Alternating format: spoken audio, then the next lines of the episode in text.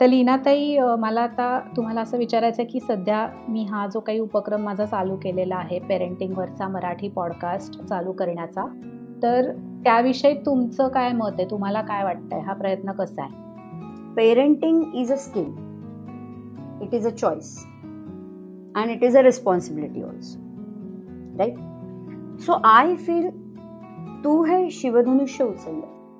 जसं मी मॅरेज कोचिंगचं म्हणेन तर त्याहीपेक्षा आत्ता जे पेरेंट्स झालेले आहेत त्यांच्याकरता तू पॉडकास्टच्या मार्फत हे जे काही कॉन्ट्रीब्यूट करतेस आज समाजामध्ये त्याचा खूप मुलाचा वाटा आहे. कारण ह्यांना कुठेतरी अवेअरनेस आणतीस तुझ्या पॉडकास्टमार्फत जेणेकरून ज्या काही चुका ते करत असतील ॲटलिस्ट ह्या पॉडकास्टिंगमुळे किंवा ह्या एपिसोड्समुळे ज्या एक्सपर्ट्सना तू बोलावतेस त्यांच्यातर्फे ज्या टिप्स त्यांना मिळतात आय एम शुअर ते इम्प्लिमेंट करत असतील आणि त्याचा फायदा त्यांना त्यांचा रिझल्ट त्यांना मिळतो.